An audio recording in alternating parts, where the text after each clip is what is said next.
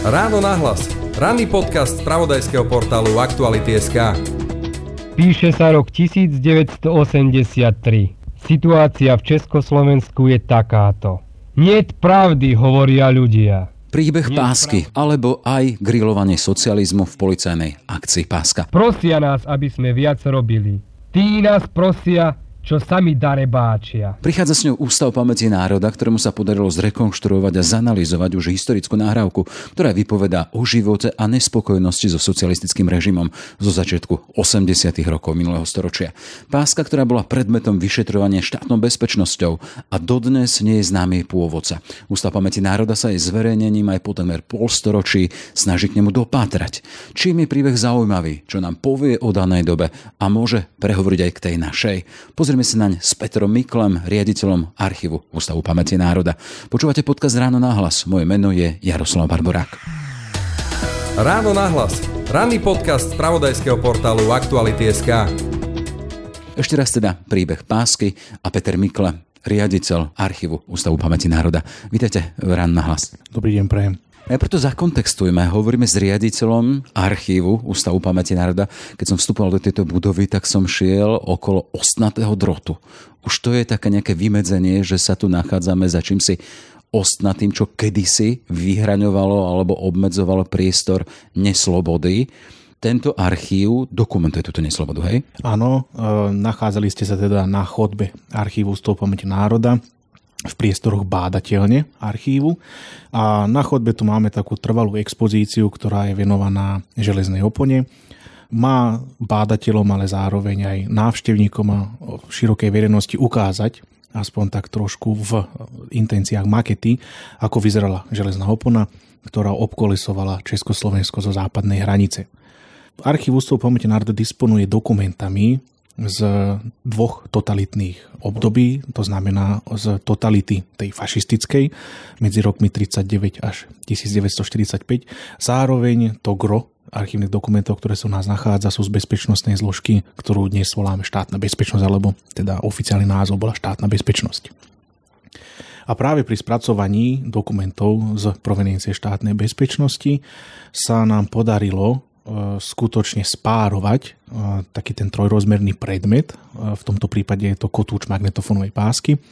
Máme ich tu 6 kusov, ktoré sa zachovali a dlho boli len položené bez bližšej identifikácie. Nevedeli sme sa nejakým spôsobom dopracovať k pôvodu tej pásky, prípadne čo je na tej páske vôbec náhraté aj vďaka príspevku civilného sektoru rôznymi akvizíciami a darmi sme dostali do držby e, kotúčový magnetofón, teda prehrávač Tesla. A potom, čo sme zistili, že teda je funkčný a nie je to len akoby taký okrasný predmet alebo takéto memento tej doby, tak e, prehratím tých pások sme zistili, že sa tam nachádza 79 minút na štyroch stopách sa neznámy mužský hlas prihovára občanom Slovenska v rámci Československa Občania, robotníci.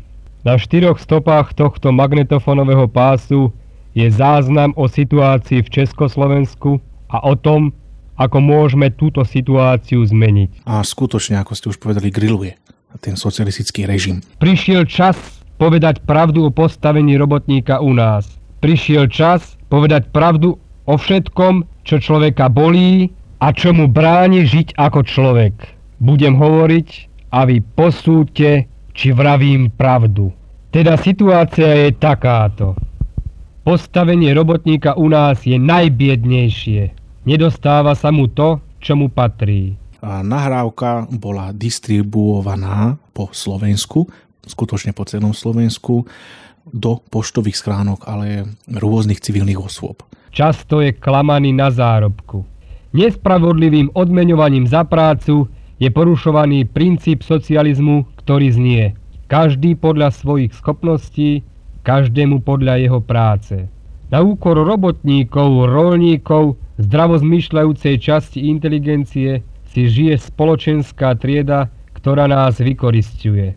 Robotník pracuje a dostáva za svoju prácu mzdu. Koľko ľudí však u nás pracuje menej a dostáva ďaleko viac, ako je hodnota práce, ktorú vykonal. na tejto páske teda, ktorá bola zavarená v takom malom igelite, ktorý tu teda je, Musíme povedať našim poslucháčom, že tieto pásky máme pred sebou, sú v igelite, ako boli kedysi, ešte v tých začiatkom 80 rokov. Sú tu aj papierové obálky, ktoré naznačujú to, že kde boli zachytené, odkiaľ ich doniesli dotyční. Ale poďme k samotnému, lebo hovoríme o príbehu pásky, pásky, ktorá má nejakým spôsobom grilovať socializmus. Vy hovoríte, že boli kedysi distribuované, ale dostali sa k ním akým spôsobom, alebo akým spôsobom sa k ním dostala vtedy štátna bezpečnosť či policia? No, už to je zaujímavé.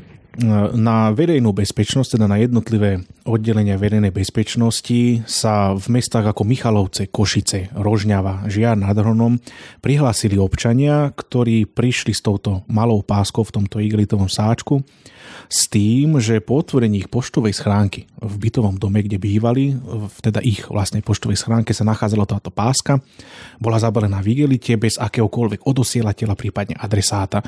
To bol znak, že to nedistribuovala pošta, že kto si to doniesol do týchto schránok fyzicky.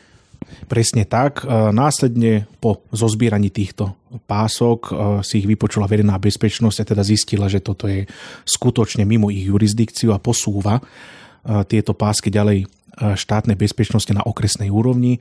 Tá si ich opäť vypočula a zistila, že toto je trošku e, ťažší prípad, trošku nad ich možnosti. Lebo? Obsah týchto pások e, bol teda hovorený mužský hlas, ktorý 79 minút e, číta text a skutočne rozoberá dopodrobná bôle a nejakým spôsobom neduhy socializmu. Koľko ľudí vedúcich a riadiacich pracovníkov, hospodárskych a politických činiteľov, hrabe k sebe koľko sa len dá.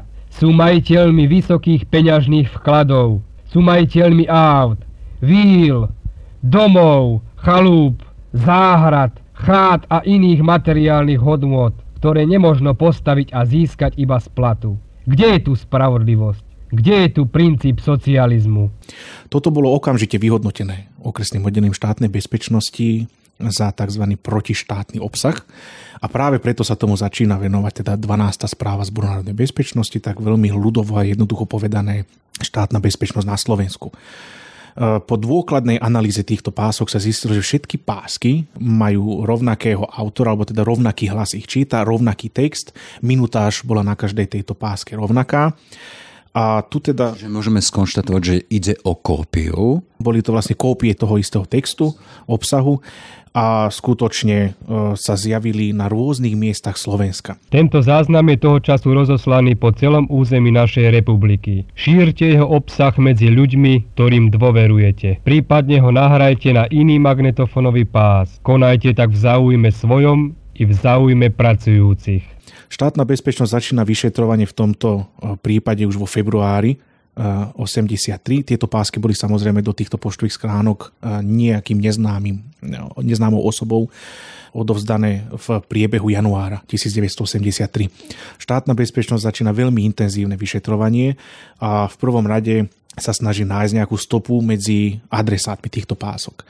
Veľmi rýchlo ale prichádza na to, že nie je nejaký súvis medzi ľuďmi, ktorí tieto pásky dostali do svojich poštových schránok. Skutočne sa jedná o široký diapazón obyvateľstva. Medzi nimi bol dokonca jeden príslušník verejnej bezpečnosti.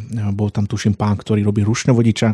Jedna páska bola dokonca daná do schránky mamičky, ktorá bola na materskej. Takže štátna bezpečnosť hľadá motív alebo hľadá nejaké spojenie medzi obsahom tej pásky a samotnými ľuďmi, ktorí ju prevzali. E, intenzívnym pátraním a teda rozborom samotnej pásky sa teda zistilo, že bola síce nahraná v jazyku slovenskom, avšak nebola nahratá československým magnetofónom alebo československým výrobkom. Toto dáva štátnej bezpečnosti ďalšiu takú stopu, že sa e, jedná o tzv ideodiverznú činnosť. Toto bol, toto bol taký termín, ktorý štátna bezpečnosť používala na eh, hromadné informačné prostriedky západných krajín. V tomto prípade si to môže predstaviť ako produkt, ale to je len v teoretickej rovine, eh, produkt Rádia Slobodná Európa alebo Voice of America. Toto sú tie emigrantské a exulantské centrá Československa v západných krajinách. Štátna bezpečnosť opäť pracuje s tou teóriou, že teda tieto pásky boli pravdepodobne vytvorené v zahraničí, boli následne prepašované do Československa a tu pre slovenských poslucháčov boli neznámou osobou rozširované.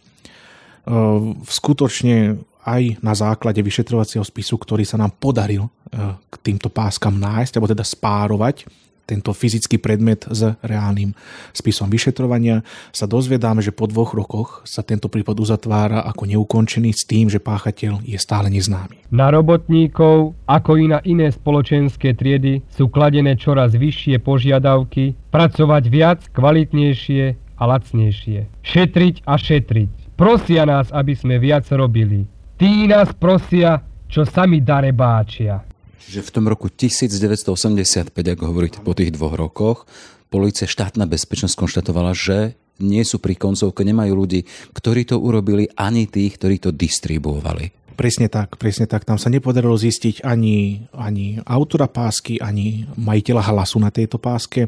Nepodarilo sa zistiť autor textu a zároveň ako ani tzv. tú distribučnú sieť keďže z vyšetrovacieho spisu vyplýva, že pásky boli zachytené v Michalovciach, v Košiciach, v Bratislave, v Žiari nad Hronom, v Žiline a v Banskej Bystrici. Toto je skutočne celorepubliková akoby taká sieť a štátna bezpečnosť pracuje s teóriou, alebo teda pracovala, že toto jedna osoba nemohla stihnúť. Keď chceme hovoriť o rozsahu, hovoríte po území celého Slovenska, ale aktuálne máte tých pások k dispozícii 7 alebo toľko ich mala k dispozícii štátna bezpečnosť.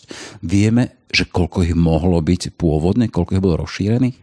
Toto bola opäť jedna z tých otázok, ktorú si štátna bezpečnosť kládla. Koľko je skutočné množstvo pások? Keďže z textu, ktorý keď si vypočujete, nie je jasne dané, že mám konkrétny počet pások a bol rozdistribuovaný na Slovensku. Takže štátna bezpečnosť sa snažila ešte rôznymi vyšetrovacími metódami zistiť, či niekto danú pásku ešte dostal, ale neodovzdal ju na niektorý z útvarov verejnej bezpečnosti. Takže skutočne štátnu bezpečnosť e, trápila otázka, že aké percento alebo aké množstvo týchto pások ešte koluje medzi slovenskou verejnosťou a tým pádom ďalej plní tú svoju úlohu tzv. ideodiverznej činnosti. Budeme viac robiť, keď ich zosadíme z funkcií. Najhoršia situácia je v podnikoch, závodoch, družstvách, teda tam, kde sa niečo vyrába. Teda konštatujeme fakty. Sedem pások, ktoré sa dostali na políciu, čo to hovorí o tých ľudí, ktorí tam dali. Zlakli sa, mohli to považovať za akúsi e, provokáciu a spomínate, že medzi nimi bol jeden príslušník Zboru národnej bezpečnosti alebo verejnej bezpečnosti. Tak určite tu odzrkadluje ten e, istý stupeň strachu medzi verejnosťou. Skutočne nemohli ani títo príjimatelia alebo osoby, ktoré sa našli túto pásku v poštovej schránke vedieť, či sa nejedná o nejakú riadenú akciu štátnej bezpečnosti, kde sa snažili orgány činné v trestnom e, stíhaní e, zistiť nejakú lojalitu k tomu danému režimu. Takže tu v skutočnosti funguje taký strach. Nebolo jasné, či je to provokácia skutočne štátnej bezpečnosti a či toto nie je nejaký test že neodovzdali ste pásko, následne ste mohli byť potom trestaní za šírenie práve takýchto ideodiverzných materiálov a mohli by ste byť kľudne obvinení z protištátnej činnosti. Ten stav neistoty z oboch strán, či zo strany príjimateľov, ktorí nevedeli na čom sú, a či zo strany tých, ktorí to vyšetrujú, tie, ktorí tiež nevedeli na čom sú. Ale poď, keď hovorím o tom príbehu pásky, poďme k tomu obsahu vlastne, čo tam zaznievalo, keď to mala byť taký, taký horúci zemiak eh, v rukách jednotlivých eh, príjimateľov a potom tých, čo to študovali. Čiže keď hovoríme o tom, že táto páska a obsah tejto náhrávky griloval samotný socializmus. Akým spôsobom? Tak e, po pustení tejto pásky sa autor nepredstaví samozrejme, avšak už hneď na začiatku v úvode tohto svojho monológu e, poslucháčovi e, vysvetľuje v skratke, že na štyroch stopách bude počuť realitu ktorá sa odzrkadluje teda v roku 83. Vám do toho vstupím, prepáčte, aby sme vysvetľovali si 4 stopy, čiže 4 záznamové stopy, to je technický údaj. No. Dokopy je to 79 minút a rozoberá sa tu niekoľko takých tých dôležitých spoločenských problémov. E, je tu napríklad e, problematika rozoberaná úplatkárstva. Je tu rozoberaný pomer, alebo teda taký ten nepomer medzi robotníctvom a ľuďmi, ktorým ako keby rozkazujú. To znamená, že príslušníkmi komunistickej strany a nestranníkmi. Rozoberá sa tu napríklad e, zlý stav životného prostredia, neefektívne hospodárstvo, nedostatok tovarov, proste všetko to, čo v roku 83 e, ťažilo obyvateľov Československa, je tu dopodrobná rozobraté. Po nádvoriach medzi výrobnými halami sú uskladnené hotové výrobky pod holým nebom, pretože nie skladovacích priestorov. V mnohých výrobných halách, dielňach je neporiadok. Pracovné stoly založené nepotrebným materiálom, na zemi hromady súčiastok, zlé osvetlenie, nikde kúska zelene, nikde kúska z príjemňujúceho prostredia. Iba na zožltnutých stenách plagát s nápisom Brigády socialistickej práce predné hliadky pokroku. A 10 tisíce ľudí u nás pracuje v takýchto podmienkach, z ktorého je človeku jednoducho navracanie problémy sú skutočne veľmi jednoducho, ale plasticky opísané. Či už nedostatok tovarov v obchodoch, nedostatok potravín, nekvalitné výrobky, nekvalitné potraviny, e, nevyhovujúce naozaj pracovné prostredie. Zároveň aj taký ten ideologický tlak, že predsa Československo, keď je krajinou e, robotníkov a rolníkov, tak ako je možné, že vzniká tzv. tá robotnícká aristokracia, že jeden, e, niektorí z tých pracujúcich sa majú oveľa, oveľa lepšie, lebo pravdepodobne klamú a podvádzajú a krádnu. A toto bolo to, čo trápilo skutočne obyvateľov Československa a práve na tejto páske sú tieto problémy veľmi pekne pomenované. Zároveň ale autor, alebo teda osoba, ktorá číta toto prehlásenie, nabáda občanov Československa, alebo teda konkrétne Slovenska, aby nejakým spôsobom vystúpili z toho tieňa, z toho, z toho pôsobenia strachu a dali najavo svoju nespokojnosť. Predsa len keď vám ústava zaručuje ako príslušníkov robotníckej triedy istú slobodu a zároveň aj nejakým spôsobom vás glorifikuje a vyzdvihuje na piedestál, tak si poďte dupnúť a chcite aby tá daná krajina vyžadovala dodržiavanie svojich vlastných pravidiel, ktoré si sama vytvorila. Čiže naozaj čosi diverzné, lebo keď máme na druhej strane e, znalosť to teda, že tu bol oficiálny obraz samotnej socialistickej krajiny, kde sa všetci majú dobre, majú takmer všetko zadarmo, či zdravotníctvo, či školstvo, potraviny, mlieko, rožky sú lacné a tuto prichádza iný pohľad na to, že akým spôsobom sa v socializme žije. Je to čosi proti samotnému zriadeniu akým spôsobom na to reagovali štátne orgány? Tak štátna bezpečnosť, ako som už povedal, okamžite po vypočutí e, tejto pásky to klasifikovala ako veľmi nebezpečný materiál, to znamená či už obsahovo, alebo aj spôsobom, akým sa k bežnému obyvateľovi dostal. Toto bola skutočne práca kontrarozviedky, ktorá si zobrala za úlohu vypátrať jednak autora a distribútora týchto pások, lebo e, naozaj naštrbovala ten oficiálny pohľad aj v štátnych médiách prezentovaný, že samozrejme, že tu vždycky svieti najkrajšie slniečko, je tu úplne najlepšia ekonomika, je založená tu na, na tá celá tá politická kultúra, je tu založená na tej rovnosti medzi výrobnou sférou fyzickou, teda tými robotníkmi, ako je to pracujúcou inteligenciou. A zrazu sa z tejto pásky ozývajú e, problémy, alebo teda upozornenie na problémy, ktorými sa stretával naozaj skutočne každý občan Československa. Jeden z ďalších negatívnych javov je nákup nekvalitnej suroviny, pretože iná jednoducho nie je, čo núti pracujúcich improvizovať vo výrobe. Zvyšuje pracnosť, narastá nepodárkovosť, odpad, vyššia spotreba energie.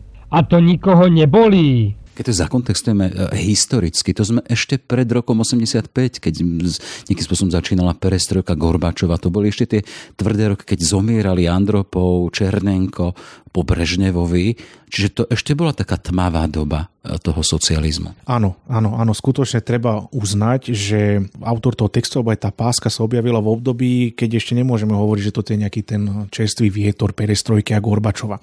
Zároveň ale môžeme si to veľmi pekne zarámcovať, že tu už ale vidno vplyv polskej solidarity. Skutočne tie 80. roky, čo, ktoré prišli v Polsku a postupný nástup solidarity. Toto medzi bežných obyvateľov presiakali tieto idei, aj mimo samozrejme oficiálnej propagandy a oficiálneho štátneho pohľadu na to, čo sa v Polsku dialo.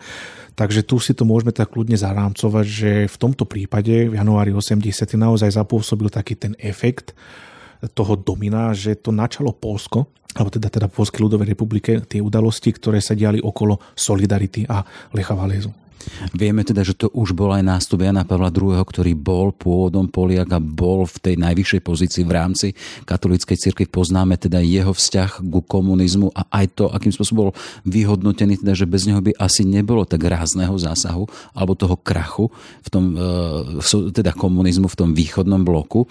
Ale keď hovoríme teda, predsa len Slovensko nebolo izolované, keď sa aj pozeráme v tej rovine toho, že aj u nás bol taký ten tichý odpor, vieme o tom, že tu už vtedy bola veľmi činná tá tajná církev, biskup Korec, tajné štruktúry jednotlivých reholí, čiže to nebolo len asi ten polský závan, alebo tak to vyhodnocujete?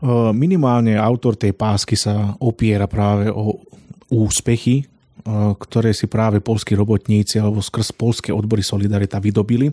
Zároveň ale upozorňuje, že keď chce občan Československa nejakú zmenu, určite by sa nemal inšpirovať hlavne Poliakmi, mal by si veľmi dobre rozmyslieť, čo chce a úplne by stačil, keby sa dodržiavali zákony napísané režimom a sám režim, keby dodržiaval tie svoje zákonitosti, ktoré deklaruje ľuďom, že bude najmä tomu náboženská sloboda. Aj keď vieme, že teda v zákone nebola nikde napísaná akoby spôsob perzekúcie ľudí, ktorí vyznávajú vieru, ale práve od tohto tá štátna bezpečnosť následne skrz takéto mechanizmy kontrolovala nábožensky založených ľudí, ale stačilo sa len samozrejme pozrieť na ten zákon, ktorý tvrdil, že máte náboženskú slobodu. Ale režim to v praxi teda nevykonával je to naozaj e, výsledok skutočne viacerých faktorov a činiteľov, ktoré v Československu pôsobili a určite aj toto zapríčinilo, že takáto páska vôbec vznikla. Tento grill komunizmu alebo z toho zriadenia, tie prvé dátum, keď sa objavil, keď to dostal naspäť e, štátne úrady, to bol, ak sa nemýlim, nejaký január 83. Vieme, s odstupom nejakých dvoch, troch mesiacov začali zatvárať No Chcem sa len spýtať, či tam nejaká korelácia, e, príčina, následok, že napríklad potom zasiahla štátna bezpečnosť a aj verejná bezpečnosť voči reholi tajnej Františkánu na Slovensku, alebo tam nie sú korelácie? Z vyšetrovacieho spisu, ktorý sa nám podarilo samozrejme spárovať e, s touto páskou, nevyplýva, že by si to štátna bezpečnosť nejakým spôsobom dávala dokopy. E, stále pracovala s takouto hlavnou nosnou témou pracovnou, že treba odhaliť v prvom rade kanály, ktorými sa takéto idodiverzné materiály do Československa dovážajú. Mesiac dopredu vedúci úseku alebo predseda stranickej organizácie vykrikujú Súdruhovia, pracujte, snažte sa, lebo nebudú prémie. Najväčší darebák naháňa ľudí do roboty, hoci mu ide predovšetkým o jeho prémie. Je to dobre zorganizovaná banda. Vždy tu bol veľký strach, že keď podobná páska e, sa objavila na verejnosti a nebolo jasné, koľko z týchto pások sem prišlo do Československa, koľko sa skutočne vrátilo naspäť, to znamená, že ich odovzdali občania a vzbudzovalo to taký strach štátnej bezpečnosti, že keď takýmto spôsobom sa tu niečo objavilo, tak kľudne o pol roka, o rok, o ďalší rok, alebo aj v priebehu každého jedného mesiaca môže do Československa prichádzať mnoho takýchto manifestov. A práve na toto sa zameriavala štátna bezpečnosť. Snažili sa nájsť e, vzťah e, medzi Rádiom Slobodná Európa a tým československým disidentom v zahraničí. Či náhodou nie oni sú iniciátormi práve takýchto pások alebo tejto konkrétnej pásky. Keď to človek má možnosť počuť a budú to počuť naši poslucháči, ide z toho, čo si profesionálne. Ten jazykový prejav je vyhovorený, vyrozprávaný a aj tá kvalita tej náhrávky, tá tiež vo mne evokuje čosi štúdiové. Čiže to nebude čosi nakolené, čiže tam môže byť naozaj tie nejaké zahraničné kanály, kanály nejakých štúdií. Aký záver spravila štátna bezpečnosť? Štátna bezpečnosť teda skutočne zapojila to najlepšie, čo vo svojej dobe mala, to znamená kriminálny expertízny ústav v Prahe Zároveň aj rôzni odborníci zo Slovenskej akadémie vied, ktorí sa v tom čase venovali aj jednak jazykovému prednesu, aj tomu, tomu spôsobu tej dikcie toho daného textu. Zhodnotilo sa, že sa naozaj, naozaj jedná o profesionálnu osobu, ktorá, tak ľudovo poviem, má v krvi to, že pracuje s jazykom, pracuje s hovorným slovom, takže sa rátalo v tomto prípade, že autor tohto textu je buď bývalý herec, prípadne aktívny herec, prípadne osoba, ktorá je redaktorom. Tu ešte bola taká pracovná teória, či sa nejedná náhodou o niektorého z bývalých rozhlasových redaktorov, ktorí boli perzekovaní po roku 68 a to sú práve tie osoby, ktorí po, ktoré boli redaktormi tých rôznych vysielačoch tajných tesne potom, ako prišli vojska Varšavskej zmluvy. Toto sa ale nepotvrdilo. Zároveň ale obsah toho textu aj po tej analýze nebol jednoznačný. V Slovenskej akadémii vied nevedeli jednoznačne určiť, či sa jedná o osobu z východného Slovenska, zo západného alebo zo stredného, lebo skutočne aj tá štruktúra toho textu, aj spôsob a výslovnosti e, obsahovali tak strašne veľa prvkov z jednotlivých regiónov a z jednotlivých nárečových lokalít, že nedalo sa jednoznačne určiť, že sa jedná osobu východniar alebo nejaký západne alebo zo Stredoslovenska.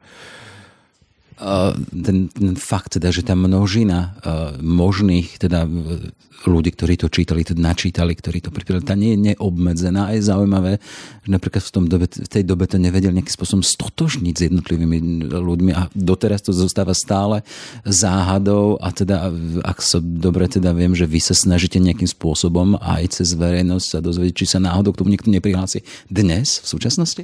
Áno, my by sme boli veľmi radi, keby sa práve táto nahrávka dostala na verejnosť a s pomocou verejnosti sa trošku dopátrali viac k pozadiu či už toho autora, prípadne k tomu, e, kto tú pásku napríklad doma má, ale neodovzdali štátnej bezpečnosti. Či si niekto z pamätníkov nespomenie, že áno, nejaká podobná páska kolovala akože ešte medzi mládežou alebo medzi dospelými v 80. rokoch. Zároveň, ak sa daná osoba spozná na tejto nahrávke, by určite stálo za to, keby sa prihlásila a kľudne aj anonymne, aby sme trošku svetla priniesli do tohto naozaj záhadného prípadu, ktorý sa nepodaril rozrúcnúť ani štátnej bezpečnosti do roku 1989. V každom prípade ide o pásku tých kotúčových magnetofónov, nie je to tá klasická kazeta, to len teda informácie pre možných ľudí, ktorí by to možno doma našli. A vy ste riaditeľom archívu Akým spôsobom ste ju našli tu, alebo ak ste k nej prišli, lebo predsa len podľa toho, čo viem, teda vy ste to tu mali už pár rokov, aj možno 10 ročie, ale k spracovaniu a k tomu, že ste si to všimli, prišlo až teraz. Áno, e, naozaj tým, že tieto pásky sú odložené v slabo označených klasických obálkach papierových, aj s takou drobnou poznámkou, že v ktorom z daných miest boli tieto pásky zachytené, sú e, v kategórii tzv. rozsypu. To znamená, že štátna bezpečnosť, si to môžeme tak veľmi jednoducho predstaviť, už keď skončila jej činnosť vo februári 90, keď oficiálne zaniká štátna bezpečnosť, tak tieto materiály prestali byť samozrejme pre ňu atraktívne, už to nebolo e, ako keby takým tým hlavným cieľom spravodajskej služby v Československu monitorovať vlastných obyvateľov práve aj kvôli takýmto ideodiverzým záležitostiam tak ich štátna bezpečnosť zapečatila vo vreci a prevzali ju teda ďalšia spravodajská zložka nástupnícka. A následne až v roku 2003 a 4, keď v eh, 2003, keď začal fungovať Ústav pamäti národa a rok na to teda vznikol archív, boli zo Slovenskej informačnej služby prevzané práve tieto zapečatené vrecia, ktoré eh, boli spôsobnosti štátnej bezpečnosti skutočne aj absenciou techniky, ktorá by prehrala tieto pásky a zároveň aj veľmi slabým takým tým pomocným materiálom, čo sa nachádzal pri tých páskach, sa nám postupným spracovávaním, teda po 20 rokoch podarilo úspešne stotožniť tú pásku, to znamená vieme spárovať pásku s daným vyšetrovacím spisom a zároveň vieme že tá páska tam patrí, len nejakým nedopatrením štátna bezpečnosť si tieto pásky ešte neuložila do tohto vyšetrovacieho spisu, ale stále ich mala u seba ako keby v tzv. tej živej registratúre.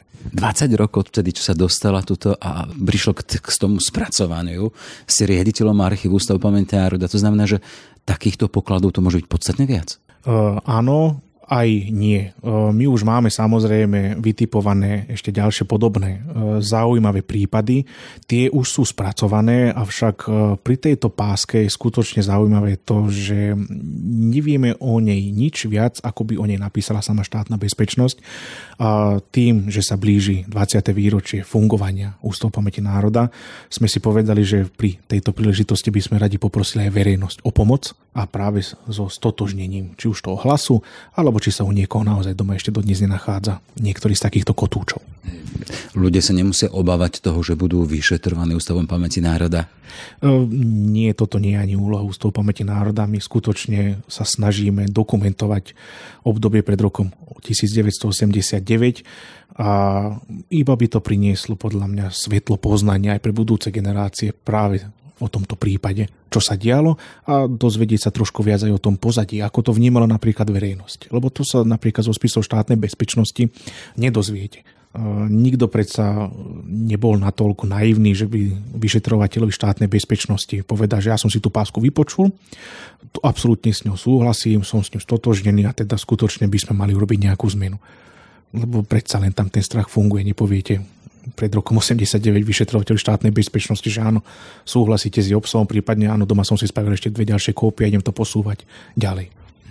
Či to je dokument o tom, čím žil vtedy národ. To sme v 80. rokoch 20. storočia, aktuálne sme v 20. rokoch 21.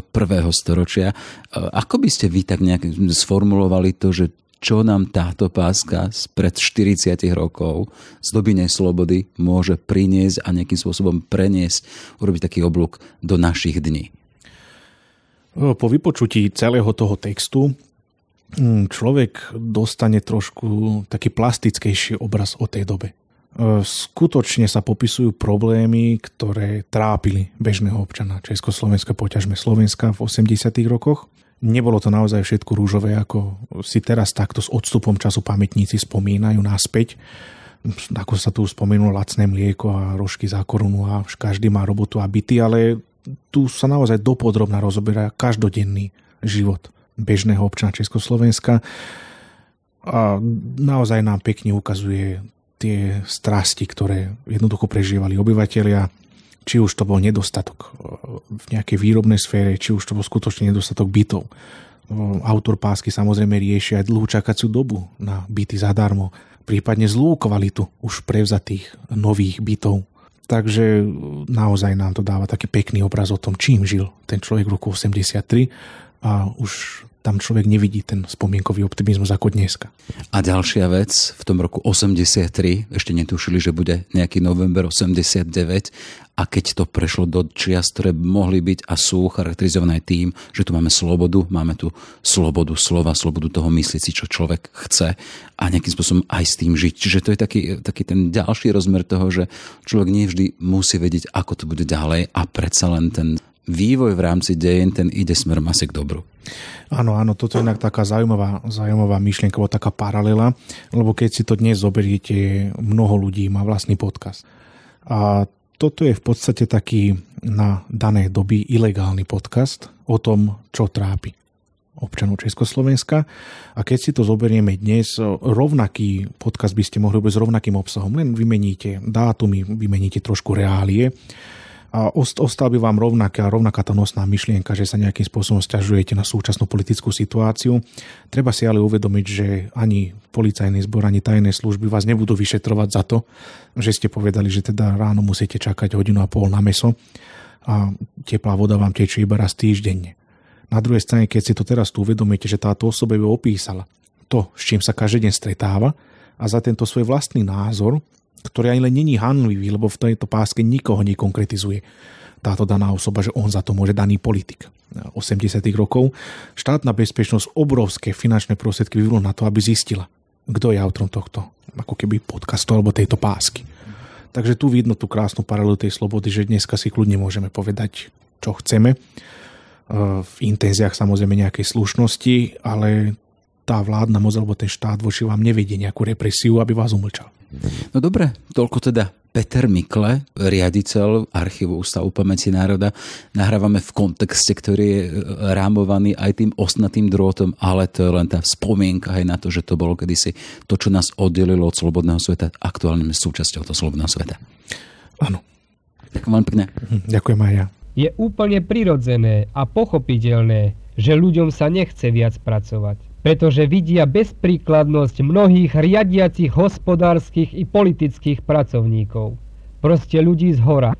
Pretože vidia ich rodinkárstvo, ich špekulácie, ich hrabivosť, ich rozkrádanie, ich darebáctva, ich flámy za reprezentačné peniaze, za naše peniaze a chloncu. A toto strana neučí a títo ľudia ešte nechápavo krútia hlavami, že prečo sa nechce robiť ľuďom a pokrytecky nám dávajú za vinu skutočný stav vecí. Ale ani jeden z tých z hora sa neopýta, že prečo sa nám nechce robiť viac a kvalitnejšie. Pretože ich vlastný egoizmus v práci a v živote je kameňom úrazu celej spoločnosti. Všetky podcasty z pravodajského portálu Aktuality.sk nájdete na Spotify a v ďalších podcastových aplikáciách.